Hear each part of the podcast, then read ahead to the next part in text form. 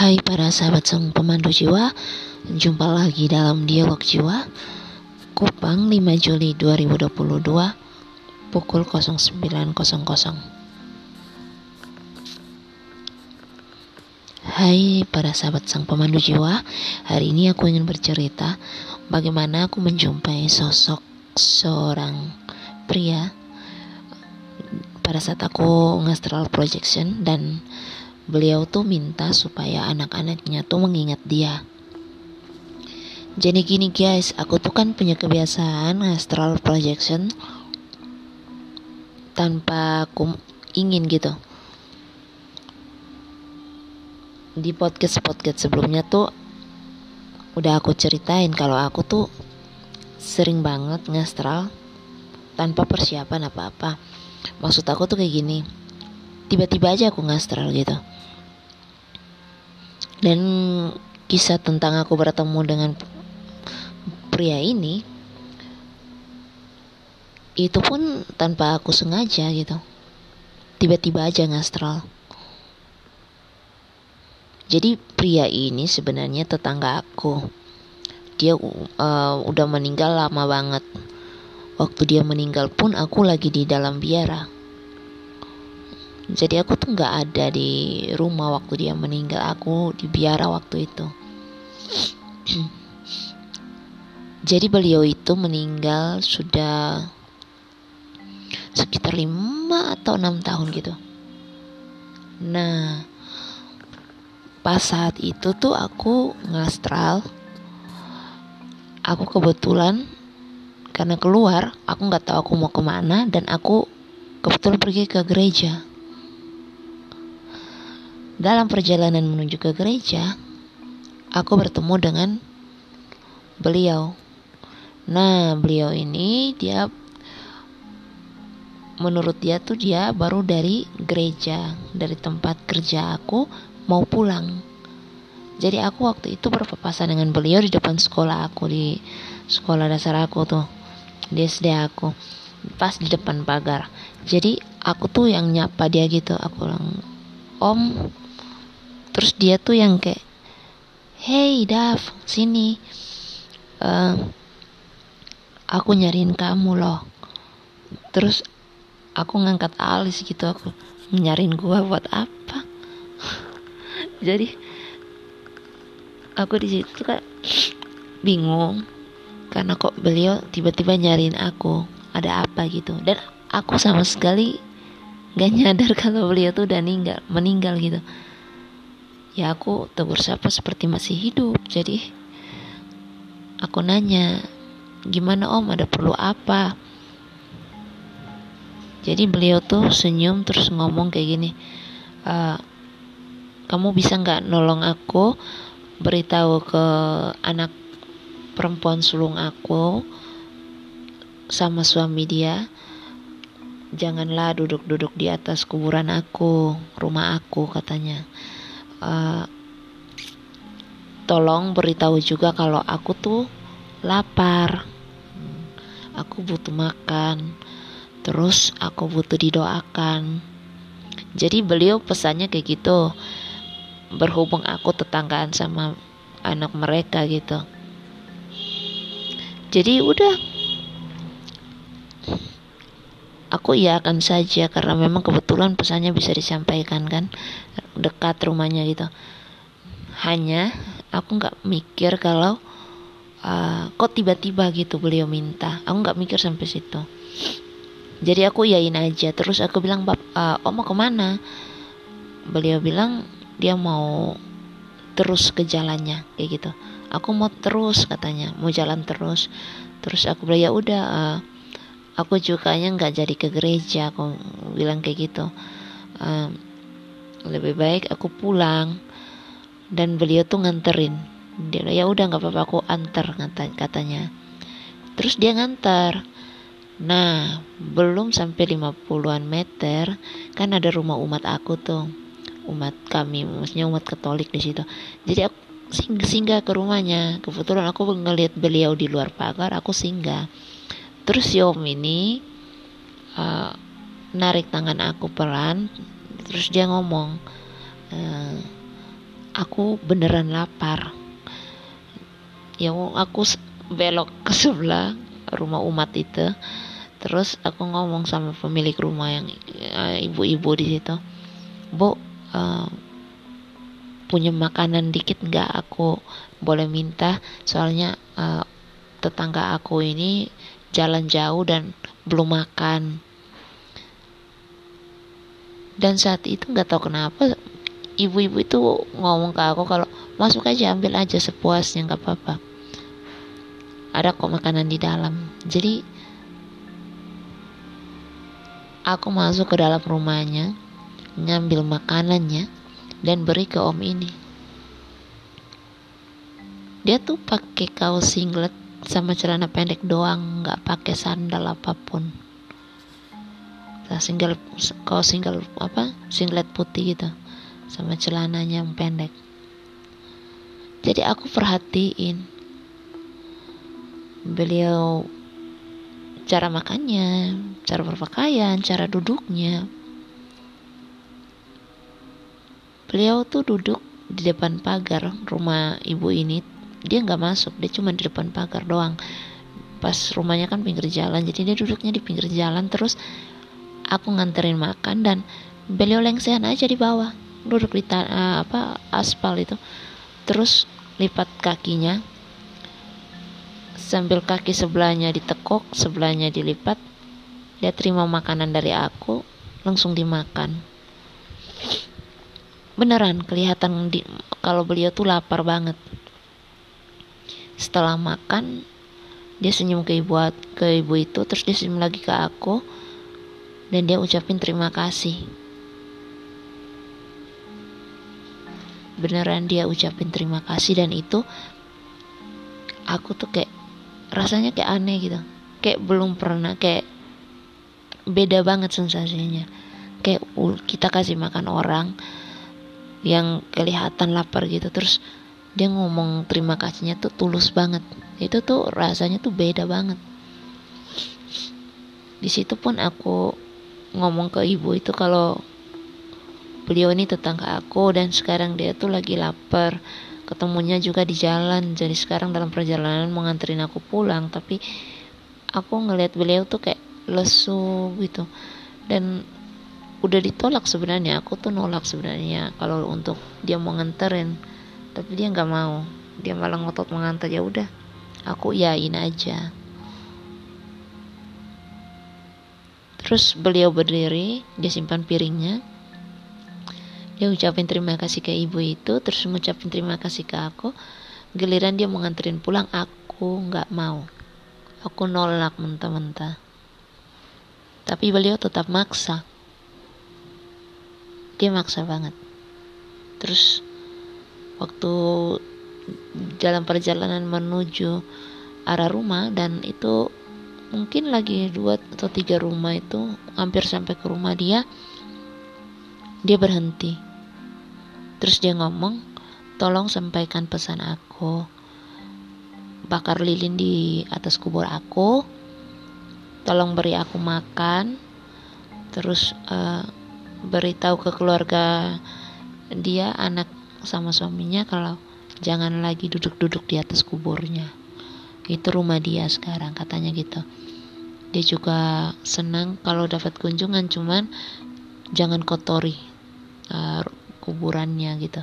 Dia sebut jangan kotori rumahnya gitu. Dan itu dia ngulang tiga kali sampai aku benar-benar ingat.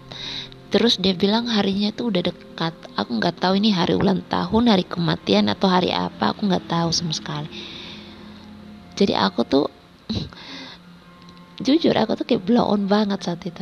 Dan waktu beliau ngomong harinya itu baru aku tersentak kaget.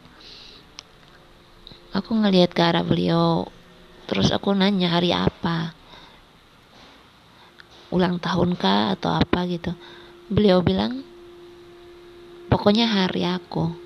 Dan itu tuh dekat harinya Cici Pamar adik sepupu aku gitu. Dan aku kaget beliau kenal dari mana sepupu aku? Beliau cuman senyum-senyum terus dia ngucapin terima kasih lalu dia pamit.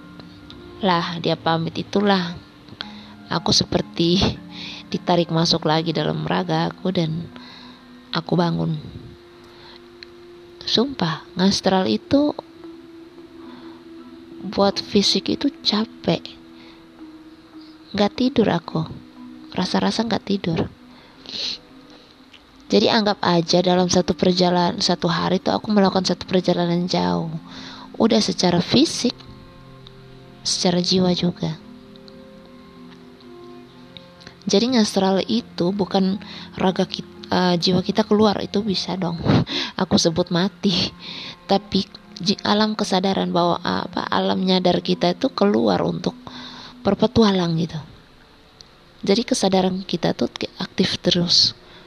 Tapi masuk ke dalam dimensi yang mana dimensi itu punya dunia lain gitu.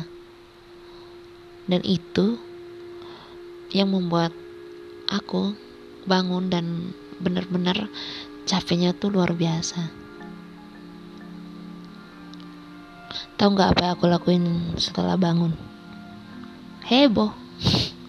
aku heboh. Kenapa aku bilang heboh? Karena belum pernah ada tetangga yang meninggal yang arwahnya datang ke aku. Ini baru yang pertama.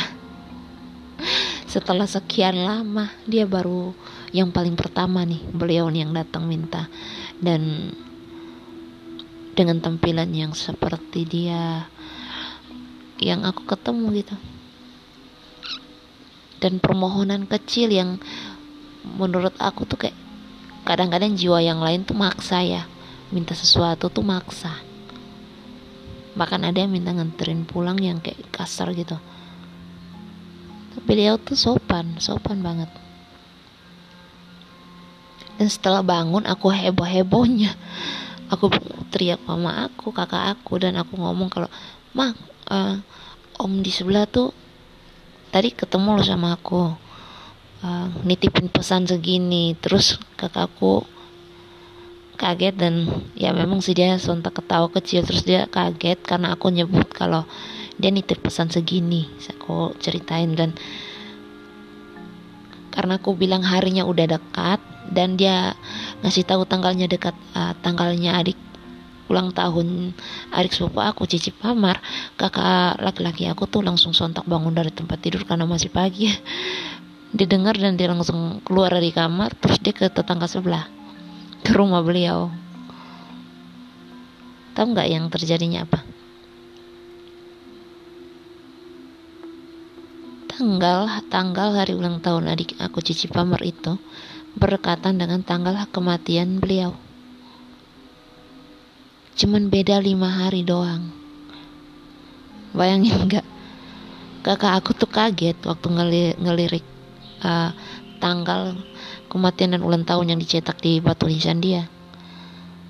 Kaget loh. Terus disampaikan pesannya. Aku minta tolong ke kakak aku untuk sampaikan pesannya. Soalnya kakak aku tuh sering banget main ke rumah beliau aku tuh jarang jadi ya udah aku nitip ke pesan ke kakak tolong dong uh, beritahu ke anaknya sama uh, suaminya kalau beliau ini minta supaya rumahnya tuh jangan dikasih kotor uh, dirawat terus dibakar lilin dikasih makan. Lah ini yang jadi agak membingungkan ya dikasih makan ini sebenarnya bukan dikasih makan makanan kayak makanan kita enggak. Dia minta kita nyekar dia. Uh, apa ditaruh rampe lah bunga-bungaan gitu di atas kuburnya gitu. Anaknya dengerin tapi aku nggak tahu ngelakuin atau enggak tapi intinya aku udah nyampein pesannya kembali ke pribadi masing-masing orang ya. Aku nggak butuh kalian percaya sama cerita-cerita aku cuman aku menjalankan tugas aku. Seperti yang aku katakan di awal podcast aku, semuanya aku ceritain kalau ini kisah sang pemandu jiwa di mana aku memandu mereka untuk berjalan ke arah yang benar. Dan ini adalah dialog antara aku dengan mereka. Jadi pesan-pesan yang itu aku sampaikan orang yang nerima pesan itu ya itu kembali ke dia mau percaya atau enggak. Tapi ini cerita tentang mereka. Dan udah berulang-ulang kali aku nyampein ke orang-orang yang yang keluarganya meninggal. Itu pesan-pesannya kalau aku udah nyampein ya puji Tuhan ada beberapa yang mendengarkan dan orang yang menyampaikan pesan untuk keluarga mereka tuh jiwanya tenang malah mereka datang dan ucapin terima kasih. Ada yang datang sampai yang ngikutin aku untuk ngelindungin. Ada yang sampai ngebantuin aku waktu aku susah atau kesulitan. Bahkan ada yang menjaga waktu ada yang berniat jahat gitu. Dan aku udah nyampein ke kakak untuk beritahu ke mereka. Gak apa-apa kalau mereka nggak percaya. Intinya aku udah nyampein pesan mereka Nah, pas hari H, hari di mana hari kematian, aku nggak tahu ya mereka doakan atau nggak, nggak tahu. Cuman dua hari sebelum itu, anak perempuan yang sulung itu sakit. Karena dia ngatain sesuatu yang aku nggak tahu dia ngatain apa. Mungkin dia ngeremehin kata-kata aku atau gimana aku nggak tahu. Cuman sebelum hari H beliau uh, tanggal kematian diperingati. Si sulung ini sakit. Si perempuan sulungnya tuh sakit. Sakit dan kakak aku tuh kebetulan ke ke rumahnya dan ngomong kalau jangan-jangan karena itu kamu nggak ngelakuin atau kamu belum ada niat mau melakukan dan beliau marah. Kayak gitu. Aku nggak tahu ya ini ada hubungan dengan beliau atau enggak tapi memang beliau berpesan seperti itu dan anak sulung perempuannya sakit selama hampir dua hari. Ya guys uh, mungkin aku pending sampai sini dialog jiwa hari ini karena jujur itu yang aku alamin dan aku tahunya sampai sini. Aku nggak tahu ke kisah kelanjutannya gimana. Uh, anaknya masih mendoakan beliau sampai sekarang atau enggak aku nggak tahu itu kembali ke pribadi masing-masing tapi aku harap selalu aku berharap dan selalu aku meminta kepada sahabat-sahabat sang pemandu jiwa tujuan dari podcast ini sebenarnya untuk mengajak kalian untuk menyadari kehadiran mereka mengajak kalian untuk mendoakan mereka dan mengajak kalian untuk mari hidup berdampingan dengan mereka karena mereka ada. Sekian dialog jiwa hari ini. Ku tutup dialog jiwa hari ini. Dialog jiwa kisah sang pemandu jiwa. Kupang 05 Juli 2002 pukul 09.18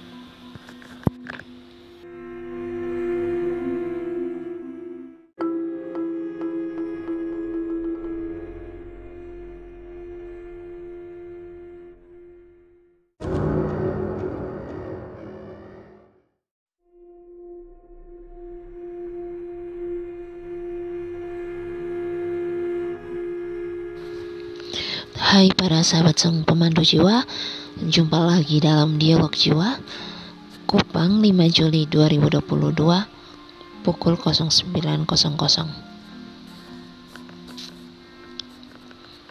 Hai para sahabat sang pemandu jiwa Hari ini aku ingin bercerita Bagaimana aku menjumpai sosok seorang pria. Pada saat aku ngastral projection dan beliau tuh minta supaya anak-anaknya tuh mengingat dia. Jadi gini guys, aku tuh kan punya kebiasaan astral projection tanpa aku ingin gitu.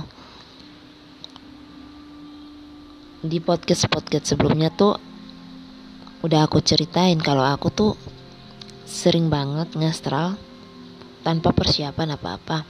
Maksud aku tuh kayak gini. Tiba-tiba aja aku ngastral gitu. Dan kisah tentang aku bertemu dengan pria ini itu pun tanpa aku sengaja gitu. Tiba-tiba aja ngastral jadi pria ini sebenarnya tetangga aku. Dia uh, udah meninggal lama banget. Waktu dia meninggal pun aku lagi di dalam biara jadi aku tuh nggak ada di rumah waktu dia meninggal. Aku di biara waktu itu. Jadi beliau itu meninggal sudah sekitar lima atau enam tahun gitu. Nah pas saat itu tuh aku ngastral. Aku kebetulan karena keluar aku nggak tahu aku mau ke mana dan aku kebetulan pergi ke gereja dalam perjalanan menuju ke gereja aku bertemu dengan beliau. Nah beliau ini dia menurut dia tuh dia baru dari gereja dari tempat kerja aku mau pulang. Jadi aku waktu itu berpapasan dengan beliau di depan sekolah aku di sekolah dasar aku tuh di SD aku pas di depan pagar. Jadi aku tuh yang nyapa dia gitu aku bilang om terus dia tuh yang kayak hey Dav sini. Uh, aku nyariin kamu loh. Terus aku ngangkat alis gitu aku nyariin gua buat apa?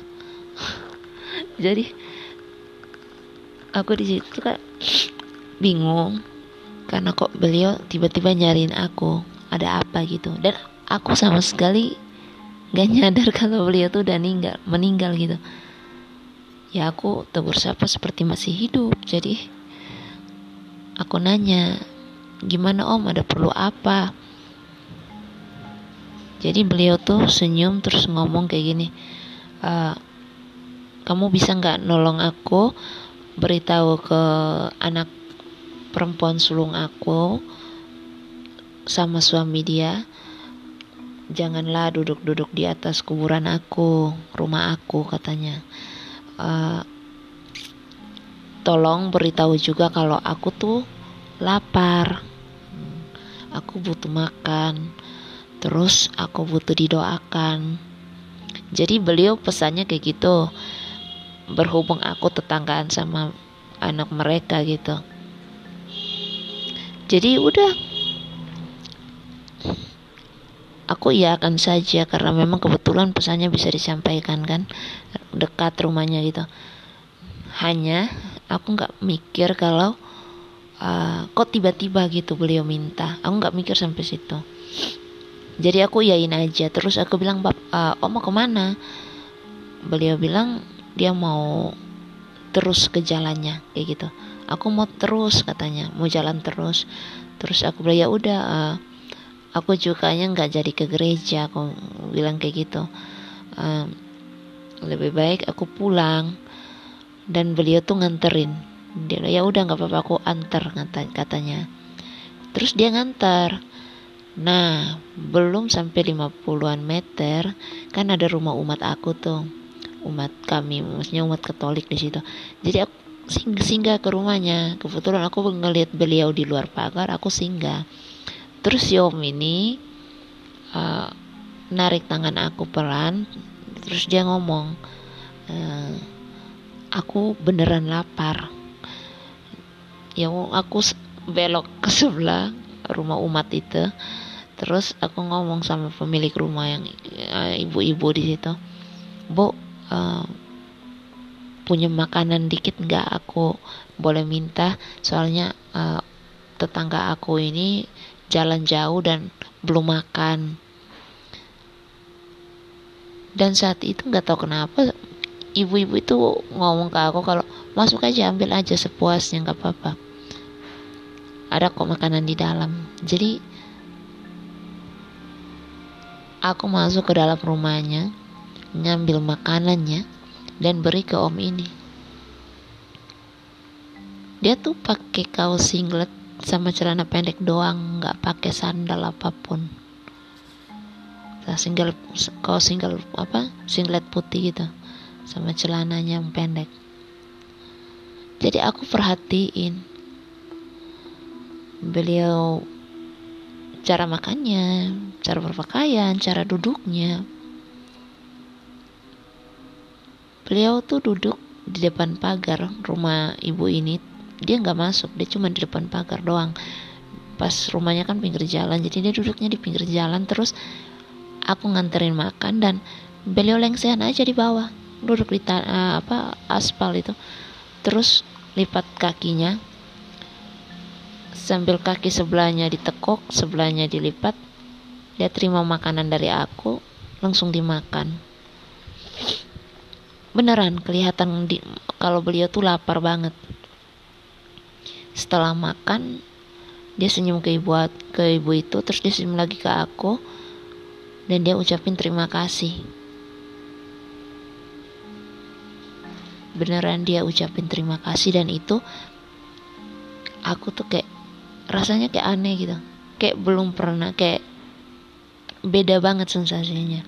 Kayak kita kasih makan orang yang kelihatan lapar gitu terus dia ngomong terima kasihnya tuh tulus banget. Itu tuh rasanya tuh beda banget. Di situ pun aku ngomong ke ibu itu kalau beliau ini tetangga aku dan sekarang dia tuh lagi lapar. Ketemunya juga di jalan. Jadi sekarang dalam perjalanan mau nganterin aku pulang. Tapi aku ngelihat beliau tuh kayak lesu gitu. Dan udah ditolak sebenarnya. Aku tuh nolak sebenarnya kalau untuk dia mau nganterin tapi dia nggak mau. Dia malah ngotot mengantar. Ya udah aku yain aja. Terus beliau berdiri dia simpan piringnya. Dia ucapin terima kasih ke ibu itu terus mengucapin terima kasih ke aku. Giliran dia mau pulang aku nggak mau. Aku nolak mentah-mentah. Tapi beliau tetap maksa. Dia maksa banget.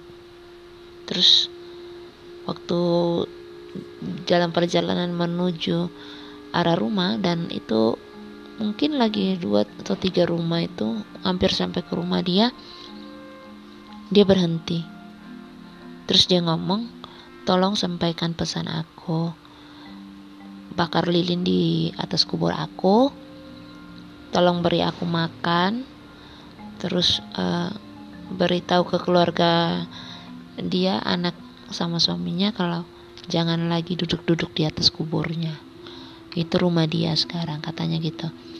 Dia juga senang kalau dapat kunjungan cuman jangan kotori uh, kuburannya gitu. Dia sebut jangan kotori rumahnya gitu. Dan itu dia ngulang tiga kali sampai aku benar-benar ingat.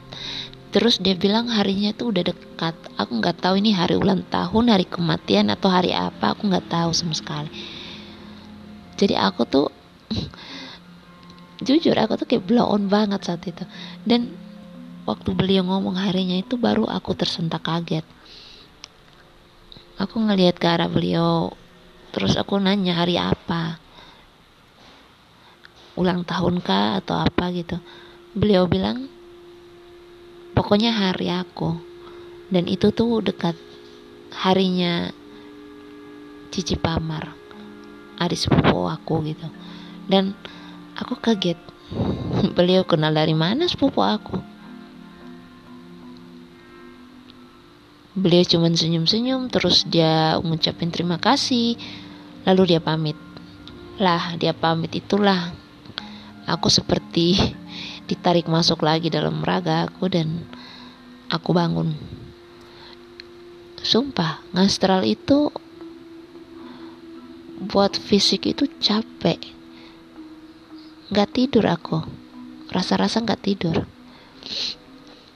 Jadi anggap aja dalam satu perjalanan satu hari itu aku melakukan satu perjalanan jauh udah secara fisik secara jiwa juga jadi ngastral itu bukan raga kita, uh, jiwa kita keluar itu bisa dong aku sebut mati tapi alam kesadaran bahwa uh, apa alam nyadar kita itu keluar untuk berpetualang gitu. Jadi kesadaran kita tuh aktif terus. Tapi masuk ke dalam dimensi yang mana dimensi itu punya dunia lain gitu. Dan itu yang membuat aku bangun dan benar-benar capeknya tuh luar biasa tahu nggak apa yang aku lakuin setelah bangun? Heboh. Aku heboh. Kenapa aku bilang heboh? Karena belum pernah ada tetangga yang meninggal yang arwahnya datang ke aku. Ini baru yang pertama. Setelah sekian lama dia baru yang paling pertama nih beliau yang datang minta. Dan dengan tampilan yang seperti dia yang aku ketemu gitu. Dan permohonan kecil yang menurut aku tuh kayak kadang-kadang jiwa yang lain tuh maksa ya. Minta sesuatu tuh maksa. Bahkan ada yang minta nganterin pulang yang kayak kasar gitu. Tapi beliau tuh sopan sopan banget. Dan setelah bangun aku heboh hebohnya aku teriak mama aku kakak aku dan aku ngomong kalau mak uh, om di sebelah tuh tadi ketemu lo sama aku. Uh, nitipin pesan segini terus kakakku kaget dan ya memang sih dia sontak ketawa kecil terus dia kaget karena aku nyebut kalau dia nitip pesan segini. Aku ceritain dan karena aku bilang harinya udah dekat dan dia ngasih tahu tanggalnya dekat uh, tanggalnya adik ulang tahun adik sepupu aku Cici Pamar kakak laki-laki aku tuh langsung sontak bangun dari tempat tidur karena masih pagi. Didengar dan dia langsung keluar dari kamar terus dia ke tetangga sebelah ke rumah beliau. Tahu nggak yang terjadinya apa? Tanggal tanggal hari ulang tahun adik aku Cici Pamer itu berdekatan dengan tanggal kematian beliau cuman beda lima hari doang bayangin nggak kakak aku tuh kaget waktu ngelirik uh, tanggal kematian dan ulang tahun yang dicetak di batu nisan dia. Kaget loh. Terus disampaikan pesannya.